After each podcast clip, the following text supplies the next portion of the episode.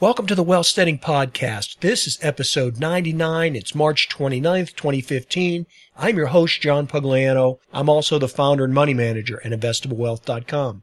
Well, in today's episode, I'm finally going to get around to answering listener questions that I've been promising I was going to do for several episodes now. I have a lot of questions. I'm not going to be able to get them all in on one episode. So let's call this part one of where I answer listener questions and let's get started. First question. This is something I receive all the time and it goes something like this. Hey, should I pay off my mortgage early? Should I uh, refinance to get a you know 3.25 interest rate from a 4.0, or should I go from a 30 year to a 15 year mortgage? Those kind of questions. Well, here's a bottom line on that kind of thing. And this carries over to my general philosophy on building wealth. And I want to tell you right up front, and if you've been listening to this podcast any length of time, you're going to know this. I didn't get to be financially independent because I'm a genius. I got to be financially independent by applying simple principles and breaking things down into simple units and then accomplishing one thing at a time, incrementally each day building wealth. And then overdoing that for, you know, a decade or so, your money compounds and you make more and more money. So what I'm trying to tell you when you get to these kind of situations of, you know, should you pay off your mortgage? Should it be a 15 or a 30 year mortgage? It isn't rocket science. I'm a simple guy. I do things in a simple fashion. If you want to know about your mortgage, take out your statement, look in the bottom of it. It'll tell you how much you owe on principal, how much you're paying every month for interest. It'll tell you what your payout rate is there. Take out a pencil and a calculator and some scratch pad. Go onto the internet, go to a mortgage calculating program. There's, there's free ones all over the internet and just do some quick analysis. If you're paying a 30 year mortgage and you have $250,000 to pay and it's at whatever interest rate, look at what it's telling you you're going to pay out over 30 years. Run the numbers. What would happen if you did it at 15? What would happen if you got your inter- interest rate reduced by 25 basis points? You know, in 10 minutes, you can come up with that number and then you can decide, well, hey, is that extra, you know, $200 a month or $75 a month, is that worth refinancing for? Or should maybe I just put another $300 every month towards paying off the mortgage and keep it at a 30 year and then it'll just naturally, you know, wean its way down that way. What I, the point I want to make here, and this is the point about simplicity. And Dave Ramsey makes this point when he talks about the debt snowball. You know, he doesn't say figure out which payment that you uh, have the most interest rate on and pay that one off first. He tells you smart, start on your smallest debt and pay that off and then take that money and apply it to the next debt and pay that off. And when you do that, apply that to the next debt and that's the way you do it. You snowball it. Well, when we build wealth, we're doing that snowball, but we're doing it by building wealth instead of by reducing debt, but it works the same way. And so don't worry about the nickel and dimes on things. The reason for having a 15 year mortgage versus a 30 year mortgage or the reasons for paying off your mortgage today rather than carrying it out for another seven or eight years don't have so much to do with how much money you're saving or what interest rate you're getting or, or what, you know, what use you could put that money to. What it really boils down to is the psychological impact of reducing your consumption, of not spending more than you make, of living a more reserved and a less consumer driven lifestyle. So the whole point about paying off your house really doesn't have anything to do with the security of owning your house outright. And it's not about debating whether or not you can make a higher interest rate on that mortgage if you put it to work in the stock market or, you know, if you use it to pay off your house. The whole point of the fact is, is that you're living in a house that you can afford. And then how do you know you can afford it? Because you paid it off the best way, if you, if you ever don't know if you can afford something, if you're scratching your head and you say, Hey, can I afford this? The easiest way to answer that is, can you pay cash for it? If you can't pay cash for it, you can't afford it. Now, I'm not telling you to never go into debt. For many years, I had a mortgage. It was just something I had to live with to live at the quality of, of life that I wanted to for my family because I didn't have enough money to buy the house outright. But eventually that was my goal and I got to the point where I could pay off my house because I wanted to live within my means. And so the point of paying off your mortgage isn't about building wealth. It's just about learning to live within your means and learning to live with what you can afford. I'm going off on a tangent here, but let me point this out. And this gets in, into wealth building in general. It has a lot to do with owning a house. The home is probably going to be the largest expense you ever have in your life. And that's why it's so critical to not buy more than you can afford. I don't think that you should spend more than two and a half to three times what you're earning on a house. So if you're making $50,000, you shouldn't be living in a house that costs more than 150. If you're making $100,000, you shouldn't be living in a house more than $300,000. Now, having said that, when I say you shouldn't be living in that, I mean that, yeah, you can afford more of a house, but if you want to be a middle class millionaire, if you want to be somebody that's, that has a million dollars or is financially independent before you're, you know, say 50 years old, then you need to stick to that two and a half to three times rule. Now, if you go over that, if you buy a house that's more expensive than that, it doesn't mean you're not going to afford it. It doesn't mean that you're, you're going to have a hard time paying the mortgage. What it means is, is that when you're 48 or 49 or 50 years old, you're not going to be financially independent. In most cases, anyways. That's been my experience with the people that I've encountered and it's my own personal experience as well. I was able to build up a net worth, that you know, in excess of a million dollars before I was 50 because I always lived in an affordable house. And to me, it wasn't about the money, it was about the freedom. I would have rather scaled back my lifestyle and not live in as nice of a house as I could have afforded so that I could eventually be financially independent. And that would mean that I wouldn't have to work for corporate America or commute into the office every day or live someplace where I didn't want to. That's what financial freedom is all about. So let me give you a quick example. And I, again, I realize I'm going off on a tangent. I'm going to have to get through these questions a lot quicker, but I do want to make this point because it's so critical to how you build your wealth. Let's imagine two guys. They're both 22 years old. They're both living in Des Moines, Iowa. One of them just gets out of college. He's going to go work for a corporation. The other kid, I don't know if he went to college or not, but he's a plumber. He's going to start out being a plumber at the age of 22. Now he's already got his journeyman's papers or whatever you have to do to be a plumber in Iowa. So that's where they start. Now, the guy that went to college, he starts out working in, in Iowa. He's working for a corporation there. After two or three years, he gets promoted and his company transfers him from Des Moines. They move him to Minneapolis. Well, when he gets to Minneapolis, he gets a big raise, but of course the cost of living is higher there. And then of course he wants a bigger house and he's got to drive a bigger car to keep up with his image. And so he does all that. He does a really good job. And, you know, three or four or five years later, he gets promoted again. And this time they, his company sends him to Chicago. Same thing all over again. He gets a nice raise, but then of course the cost of living is more in Chicago than it was in Minneapolis. He buys a bigger house. He gets a nicer car, right? You see how that goes. And it keeps going on and on. And then finally, 20 years later, he finds himself, he's an executive. He's making, you know, several hundred thousand dollars. He has a great job at a corporation. He's, he's in a big city. Maybe he's in New York City or maybe he's in Los Angeles but he still really finds himself pretty much living paycheck to paycheck. He has a, a high cost lifestyle. He's driving a really nice car that, that isn't paid for. He's still leasing it or, or making payments on it. He's living on this really nice big house on a nice golf course, you know, in a nice country club environment, but he's got a big mortgage on it. And at the end of the day, he's really just living paycheck to paycheck. Now that other guy that started out at the same time with him that was 22 years old that was a plumber, well, he never leaves Des Moines. And over those 20 years, he's financially independent and he has more than a million dollar net worth.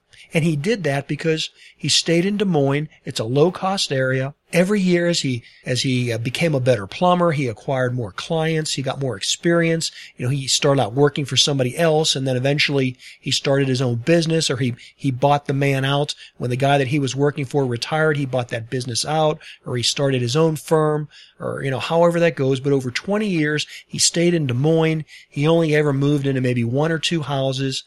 He never got a house in the country club. He just got a nice house in a nice area in Des Moines. It was a place where his kids were safe. They could go to school. He was happy living in that community.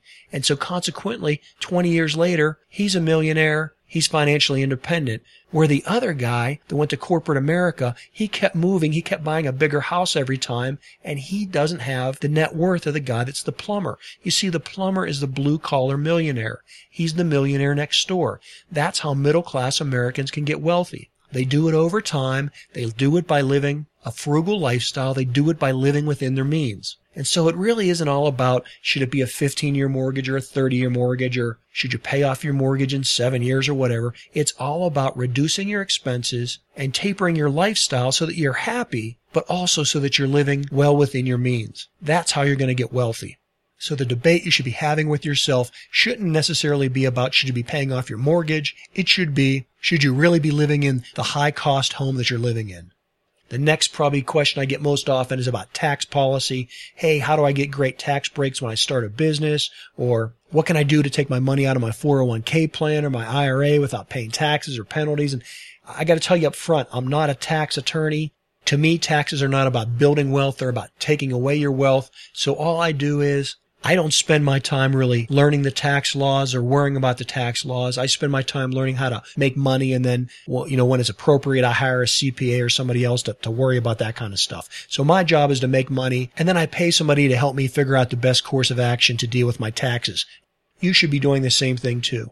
Don't listen to what I would say on taxes or don't necessarily believe what you read on the internet about taxes. If you're making enough money where you have to worry about some tax issues or you're wondering about what you should be doing and, you know, whether you're going to get penalized for taking money out of your IRA, you need to consult a CPA or a tax attorney. Those are the people that know the rules. If you get crossways with the IRS, let me tell you, you're going to be in trouble. You're going to get audited. There's fines. Those people don't have a sense of humor. I would encourage you to hire competent people to advise you on what you should be doing and then always be paying the proper amount of taxes. You just don't want to get in trouble with the IRS. having said that, I will tell you, you know, if you do have a simple question about what should you be doing with your IRA or, you know, what's allowed and what isn't allowed, you can Google some of that. There's a lot of good information about when you can and can't take things out of a Roth IRA or, or out of a traditional IRA. But the rules are really, really different. I mean, there's things you can do in an IRA that you can't do in a Roth. There's things you can do in a 401k plan that you can't do in an IRA. So get professional advice in that. The bottom line again, and this gets back to you don't have to be an Einstein, and I boil things down to the simplest possible way into living in a moderate lifestyle. When it comes to things like your IRA, if you're worried about not getting penalized because you want to take an early withdrawal or you want to know if something's taxable when you, are taking something out of your IRA before you're 59 and a half or out of your Roth before you're 59 and a half, the point on that I would say is don't do it. That IRA is set up for your retirement account. You're not retiring when you're 30 years old. Leave the money in there. Don't touch it. Forget about it put money away in these tax advantaged accounts so that you can tap into them when you're 70 and 80 years old. That's the way you're going to build wealth. I can't help you with questions about how you get money out of your uh, retirement accounts early because I don't even think that way. The way I've built my wealth is by thinking about ways that I could get money into my retirement accounts, not out of my retirement accounts. Okay, so flip that paradigm around. That's the way you want to be thinking if you want to build wealth. The other thing I would say for those of you that ask questions about tax advantages and building a business, a business isn't about tax advantages. You are able to write things off when you have your own business, but these are just legitimate business expenses. If it's not a business expense, you can't write it off. And if you do, you're eventually going to get audited and you're going to get fined and you're going to have to pay penalties. And so that, I mean, that's not the reason you start a business. You start a business to offer a product or a service in your community that's needed and valued. And when you do that better than other people, you'll attain customers, you'll be able to make a profit, and then from that profit, you're going to owe the government tax money. That's the way you want to think about it. That's how you build wealth with a business.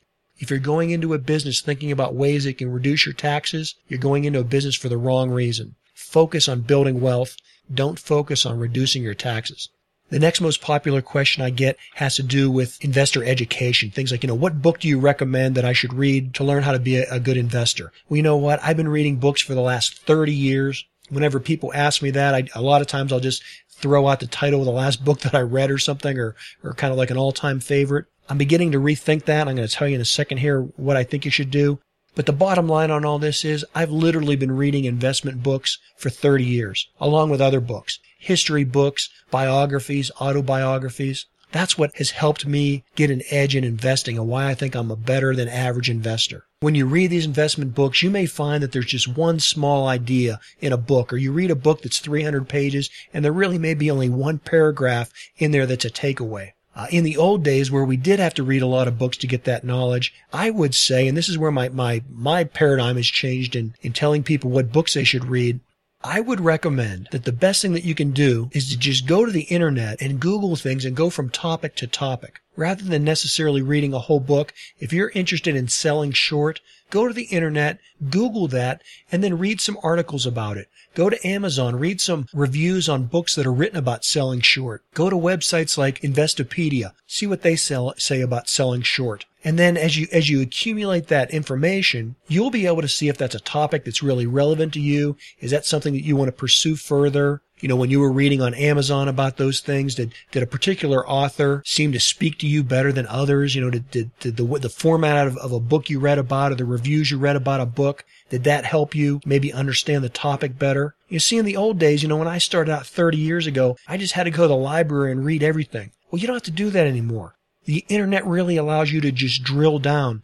And so rather than having to read that 300 page book, you might be able to go to Amazon, read some reviews that other people have written about a book, get the main ideas out of it, and then not have to read the book at all. Now I did a podcast, I don't know, maybe a few months ago. I talked about a cheapskate tip of not buying books, but just going and getting them from the library for free. I also mentioned in that that if you do read a book that you think it was valuable, you might want to buy that book and you might want to buy it for, you know, two reasons. One might be just to have it as a reference. The other reason to buy it is just to thank the author, to just show, you know, a level of appreciation to the author. He took the time, he consolidated that information, he provided to you. You know, if you read an investment book and you make $10,000 off of it, hey, go buy the book from the author. You know, throw him 15 bucks. That's gratitude. That's, um, you know, like a prosperity mentality where you're thankful for what you receive and then you, you take your earnings and you spread it out to other people. So don't be afraid to buy books. Don't be afraid to reward authors if they've helped you. But you know, there's just not enough hours in the day to read everything that's out there.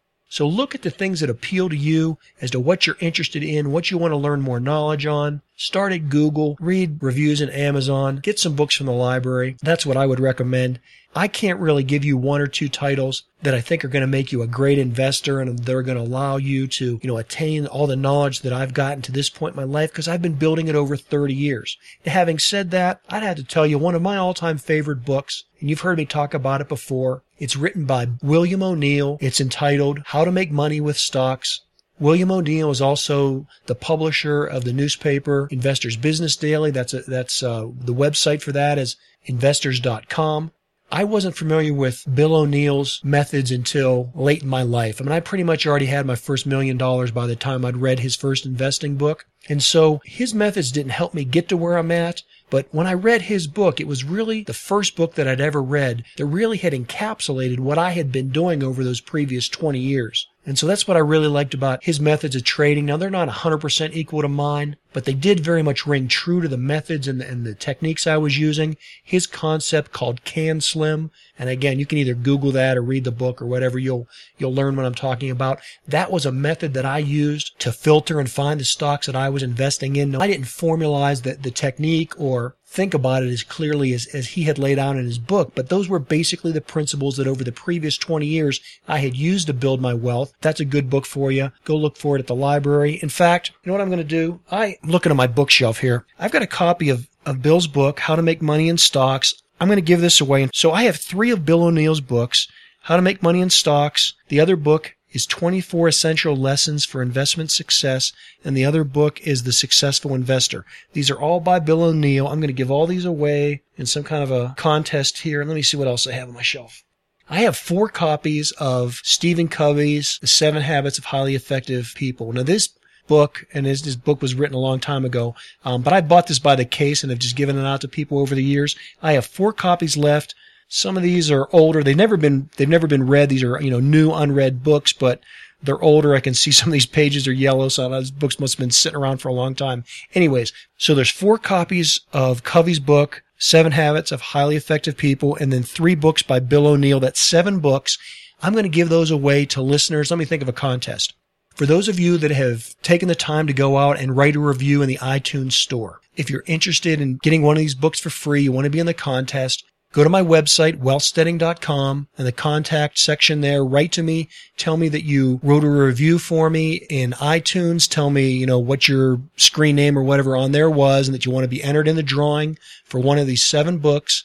And then we'll raffle off these books. Whoever wins, I will just um, come back to you. I'll notify that you were the winner. You can give me your address and then I'll mail it to you for free. So do that. Also, when you write me and tell me you want to be in the contest, if you only want to be in the drawing for Covey's book, tell me that. Or if you only want to be involved in Bill O'Neill's investing books, let me know that because I know some of you, th- these are definitely two different strategies, right? Covey's book is about how to be successful in a general self-help way. And then Bill O'Neill's books are more about specifically investing in the stock market. So some of you may want to be in either drawing. I know others of you may just want to be in one or the other. So let me know that. Let me know that you wrote a review. Tell me what, which review you wrote in iTunes. If you wrote me a bad review, I'll throw you out of the drawing. No, I'm kidding. I don't care. The reviews are out there. You write whatever you want, but as long as you did a review for me in iTunes, I'll enter you in the drawing. This goes back to, you know, all the way last summer. If you, if you did a review for me last July when I started the show, that's fine. You can count that. If you haven't done a review for me yet, well, hey, you know what? This is a great chance to get over to iTunes and write a review. I mean, hey, quit being a freeloader. I've only got about, I don't know, 70 or so reviews. There's thousands of you that download this podcast every episode. I don't ask much of you. Get out there and write a review. I know it's a little pain in the neck if you already don't have an iTunes account. You have to sign up for it and stuff, but please do that. I'll give you until, let's see, um, April 15th, tax day. We'll, we'll cut off this drawing on April 15th, midnight Pacific time. That's when I'll do the drawing. So, so in between now and then, if you haven't done it, rate the review at iTunes store, then go over to wealthsteading.com, use that contact form to let me know that you want to be in the drawing. Bottom line on educating yourself though, start with Google, go to Amazon, read reviews, find out what's best for you. Find out the things that you're interested in, drill down on those. Remember, and I've talked about this in previous episodes, the best investing technique is the one that works for you. Maybe you can make a million dollars selling short. Maybe the other guy can make a million dollars in real estate. We're all different people. We have different uh, skills, skill levels, different learning abilities. Find out what works best for you and then become an expert in that particular area. In general, that's what you want to do with wealth building. And then specifically, that's what you want to do in investing. Maybe you're somebody that likes to do individual stocks. Maybe you're a value investor. Maybe you want to trade exchange traded funds or maybe you want to deal in bonds. You can make money in any of those areas. You just have to become better than the average guy. And you're going to do that by acquiring knowledge. Well, I think this is a good point to end episode one here. We'll come back up on the next episode and we'll finish out these questions. As always, I want you to remember I'm not offering you specific advice. I'm not giving you recommendations. This podcast is simply just giving you information to help you learn and think on your own.